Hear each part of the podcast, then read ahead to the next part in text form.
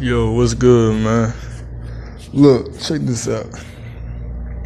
If you doing something you don't like doing, you know what I'm saying? For example, working in companies or working in factories, working in these small buildings, you heard me?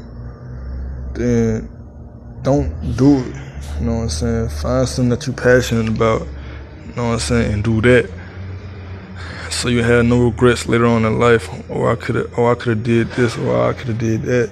I should have done this. I should have did that. You know what I'm saying? So you don't have those type of regrets. So, I mean, just live your life basically. Don't get stuck in the box.